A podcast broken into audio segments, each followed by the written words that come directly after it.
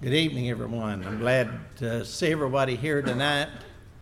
We have a really nice crowd tonight, and and I'll let you know that I'm nervous because it's been over six years since I've been in the pulpit preaching, and uh, and I've been studying this lesson, and I've gone over my notes over and over and over, and I'm still having trouble remembering them. I'm having a memory problem, so y'all bear with me. So tonight we're going to talk over chapter 26 of the book of Acts, and uh, so let's get into it. As we begin chapter 26, we see that Paul is still in Caesarea, where Jason left him last week at the end of his lesson. And so Paul's going to be in Caesarea still throughout the whole part of this chapter. But some things have changed because Paul has appealed to Caesar, and that has created a little bit of a dilemma for the governor Festus. So Festus decides that he's going to call for King Agrippa to come down to Caesarea, and uh, because he uh, he doesn't have anything to write to Caesar about the charges that are against Paul. And so we find that in uh, the 25th chapter. We'll revisit that for just a second, where it says in, in verse 24, it says, And Festus said, King Agrippa, of all the men who are pre- here present with us, you see this man about whom the whole assembly of the Jews petitioned me, both at Jerusalem and here, crying out that he was not fit to live any longer. But when I found that he had committed nothing deserving of death, and that he himself had appealed to Augustus, I decided to send him. I have nothing certain to write to my Lord concerning him. Therefore, I have brought him out before you, and especially before you, King Agrippa, so that after the examination has taken place, I may have something to write.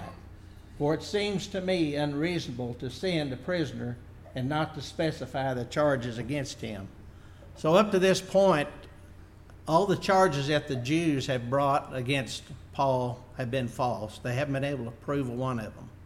And so Festus has asked Agrippa to come and uh, hear Paul's defense and hear the charges against Paul, hoping to finally get something that he can write to Caesar about Paul so he can send that letter with Paul because he thinks it's unreasonable to send Paul without a letter. And so, as we begin chapter 26, we see that Paul is now before King Agrippa because King Agrippa has called him out. And, you know, Paul has been delivered up the chain of power from one ruler to the next.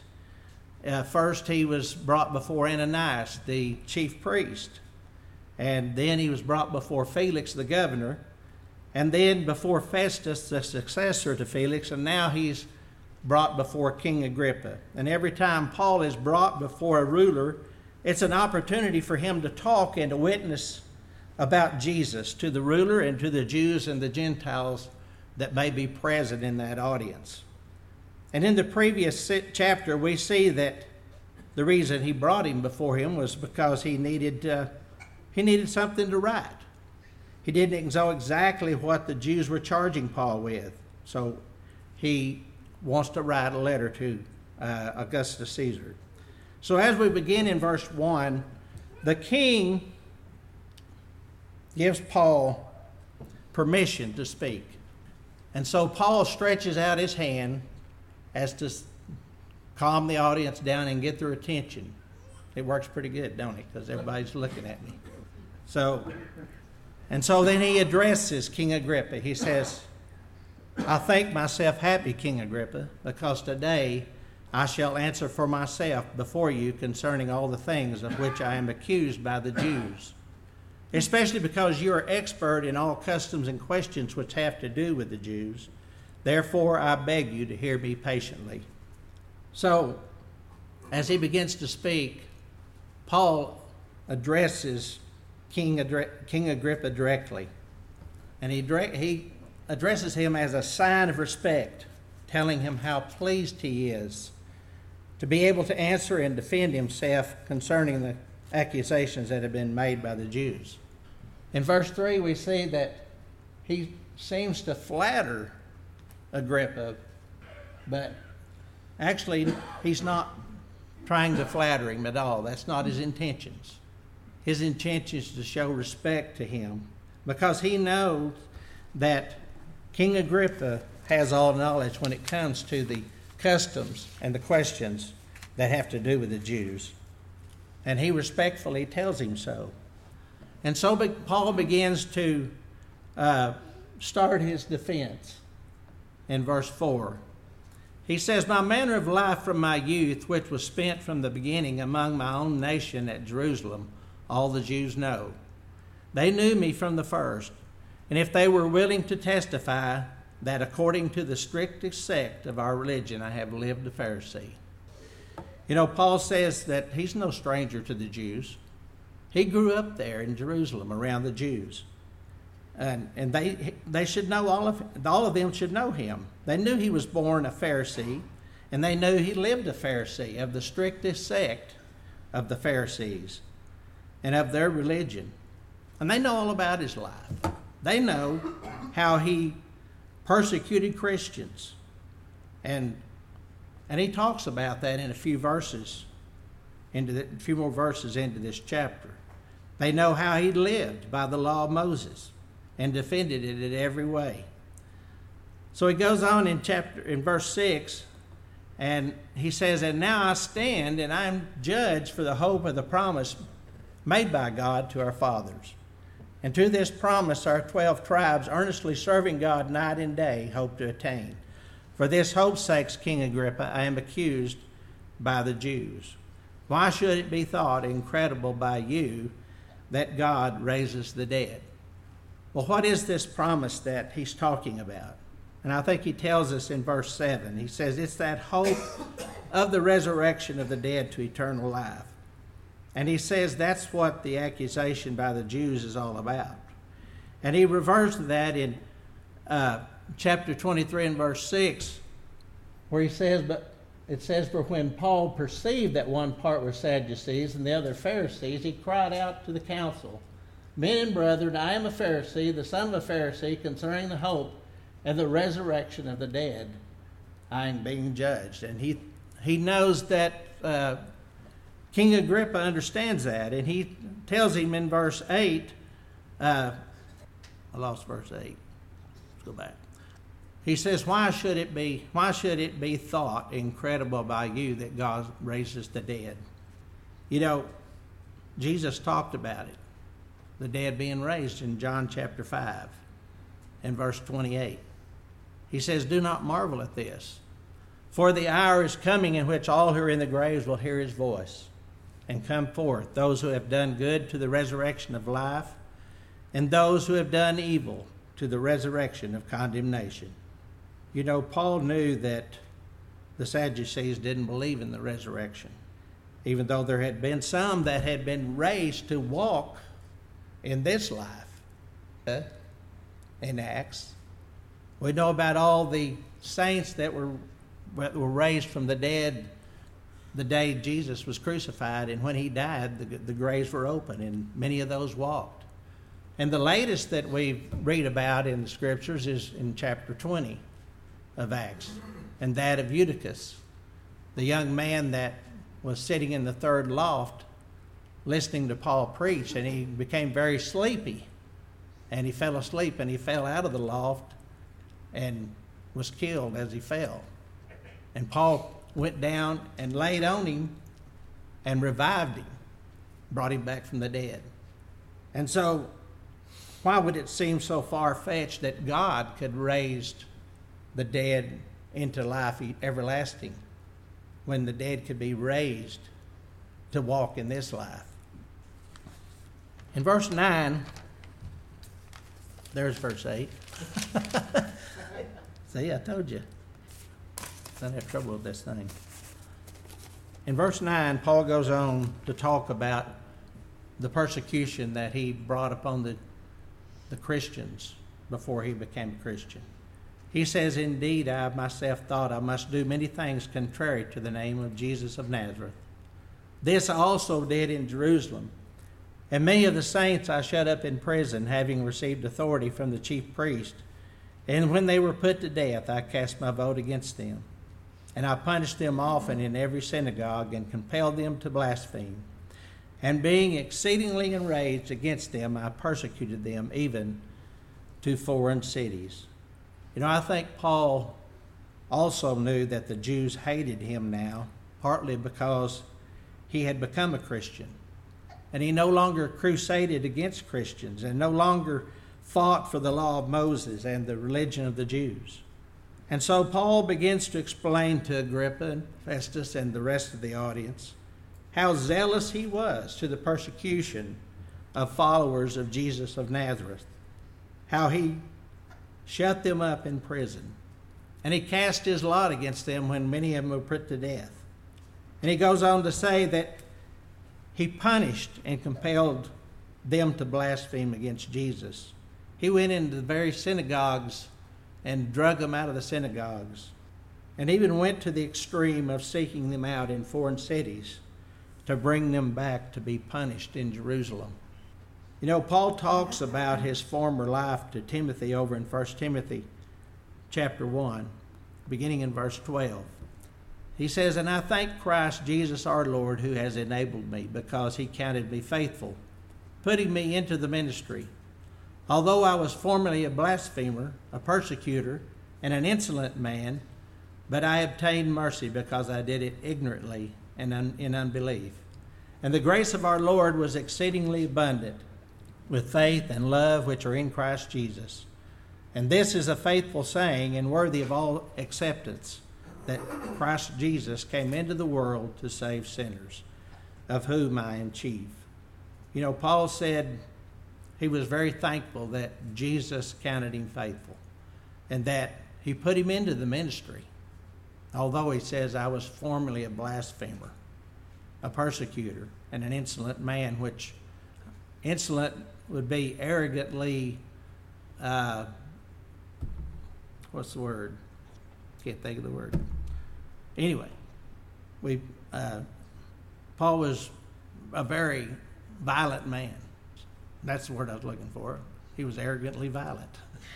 And he went about doing everything he could to persecute Christians.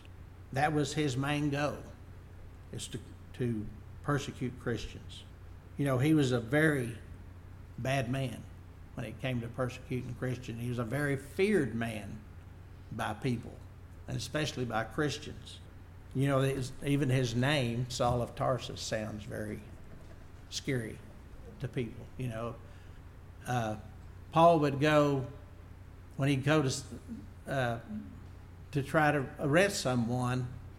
I'm sure that he was announced that Saul of Tarsus was coming I mean, he may just be right outside the door or might be outside the town. And when he was announced that he was coming, well, Christians became very afraid. There was a lot of times that Paul probably caught them off guard and was able to drag them out and put them in prison. But you know, uh, he was a very feared man. And he says in verse 13 that I was formerly a blasphemer. I was formerly a persecutor. I was formerly an, a very arrogant, violent man. And the key word here in this is formerly, meaning he was no longer that man. And you know, I got thinking about that. I wonder how many of us have ever thought that we were the chief of sinners at one time because of the life we lived at one time. You know, the Bible says that uh, all have sinned and come short of the glory of God. And there's none righteous, no, not one. So we've all sinned. And I'm just thankful that to God for his grace and his mercy because we can get forgiveness for those sins. Reading on in verse 12 of our chapter, the Bible says, While thus occupied, as I journeyed to Damascus with authority and commission from the chief priest, At midday, O king, along the road I saw a light from heaven, brighter than the sun, shining around me and those who journeyed with me. And when we had all fallen to the ground, I heard a voice speaking to me and saying in the Hebrew language, Saul, Saul, why are you persecuting me? It is hard for you to kick against the goads. So I said, Who are you, Lord? And he said, I am Jesus, whom thou whom you are persecuting. But rise and stand on your feet, for I have appeared to you for this purpose, to make you a minister and a witness both of the things which you have seen and of the things which I will yet reveal to you. I will deliver you with, from the Jewish people as well as from the Gentiles, to whom I now send you, to open their eyes in order to turn them from darkness to light and from the power of Satan to God, that they may receive forgiveness of sins and an inheritance among those who are sanctified by faith in me. So Paul begins to witness here about one such trip that he made to a foreign city, that of Damascus. And he begins to tell of his encounter with Jesus on the road, how he saw this bright light shining from heaven. And when it when he fell to the ground and all of those with him fell to the ground, Jesus said, Saul, Saul, why persecutest thou me? It is hard for thee to kick against the pricks. You know, when we read that, we remember that that's pretty much the same uh, account that we read in other places. In Acts chapter 9 and Acts chapter 22, Paul said some of the very same things there. But we noticed in this account here that there's much more that he reveals that Jesus said to him. Uh, we remember in previous accounts, he only mentions that Jesus tells him to go into the city of Damascus, and there it would be told to him what he must do. But here, Paul reveals a lot more that Jesus said. In this account, he reveals why Jesus appeared to him. He says to make him a witness of things he has seen and of things he will later reveal to him. He reveals in verse 17 that Jesus said that he was sending him to be a witness to the Jews and the Gentiles and that he will deliver him from them. And that's what we've seen going on in Paul's travels and the missions he's had since his conversion. Jesus has been delivering him from one peril. Didn't say he was going to put a hedge of protection around him. But he, he told Ananias in Acts chapter 9 and verse 16, For I will show him how many things he must suffer for my name's sake. And Paul did suffer many things for Jesus' sake.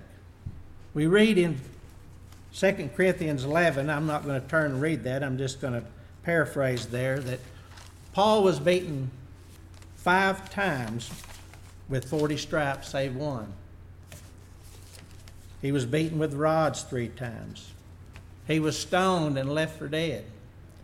And he was shipwrecked three times.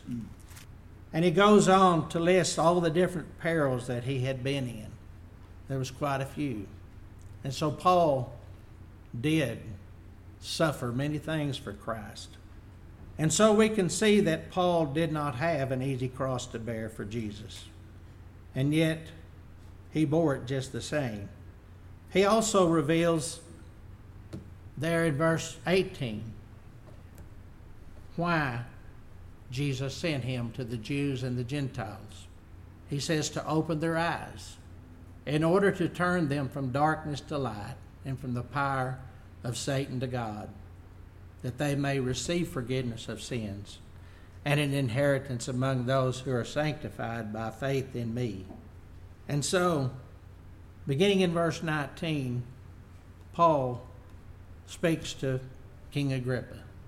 He says, Therefore, King Agrippa, I was not disobedient to the heavenly vision, but declared first to those in Damascus and in Jerusalem and throughout all the region of Judea and then to the Gentiles that they should repent, turn to God, and do works befitting repentance. For these reasons the Jews seized me in the temple and tried to kill me. Therefore, having obtained help from God, to this day I stand. witnessing both to small and great, saying no other things than those which the prophets and Moses said would come that the Christ would suffer, that he would be the first to rise from the dead, and would proclaim light to the Jewish people and to the Gentiles. So we see Paul spoke directly to King Agrippa as if to say, What would you do? He said, As for me, I will obey that heavenly vision. I will not be disobedient to it. He says, I went to Damascus and I did exactly what it told me to do. I went to Damascus and declared to the Jews there, and then in Jerusalem and throughout the region of Judea, and then to the Gentiles, and told them how they should repent and turn to God and to do works meet for repentance. And he continues and says, It's only for these reasons that the Jews took me in the temple and tried to kill me. And it's only because of the deliverance of God that he is still alive, he says, to witness to the common people and to those that are in power. And he says, I said the same thing everywhere I went. His message was the same. And clearly, his message was the gospel of Jesus Christ and how it would bring them out of the darkness and into his marvelous light. Over in 1 Corinthians chapter 15 verse 1, we read about the gospel according to the scriptures.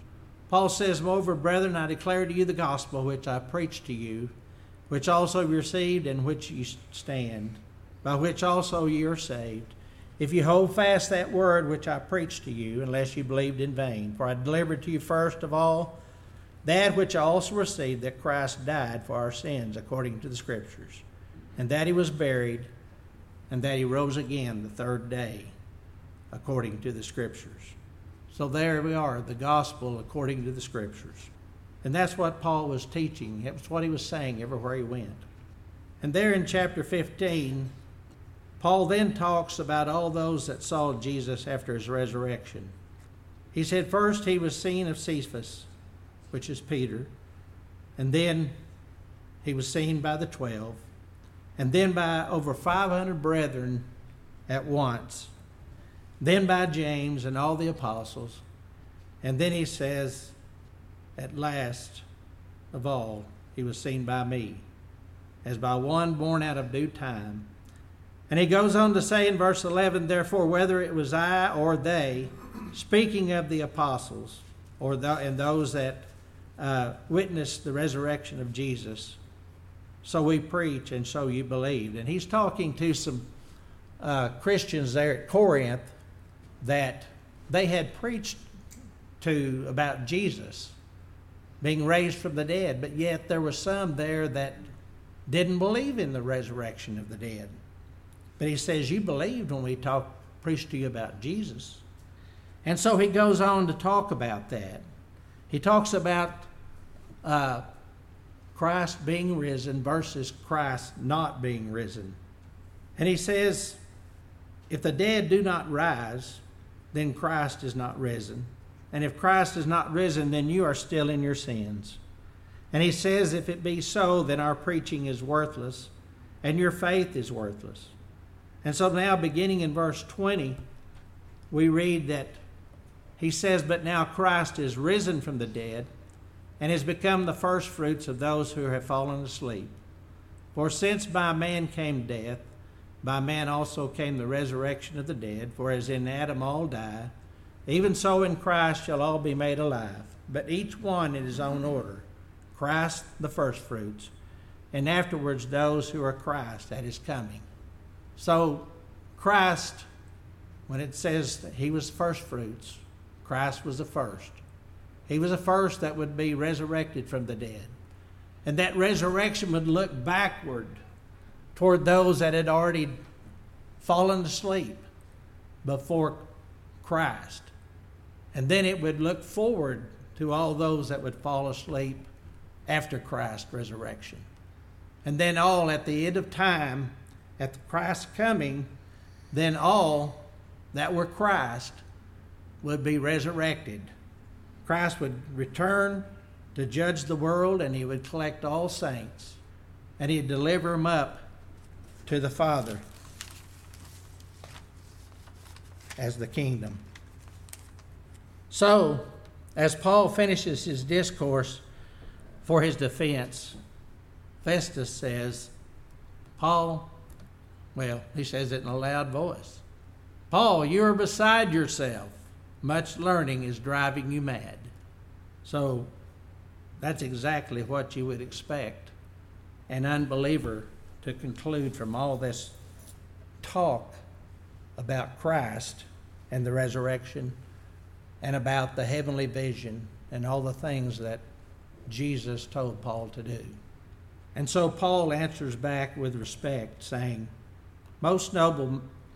Uh oh. Where am I at? Oh, sorry. Okay. Verse 25.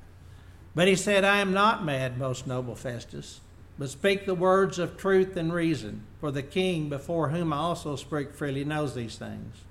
For I am convinced that none of these things escapes his attention, since this thing was not done in a corner. So, Paul says, I'm not out of my mind, but I speak the words of truth and reason. And that's what he'd been doing all along throughout his defense, was speaking the words of truth and reason. And King Agrippa knows it. He says, in verse 26, he points to King Agrippa and he says, He knows these things. For I'm convinced that none of these things escapes his attention.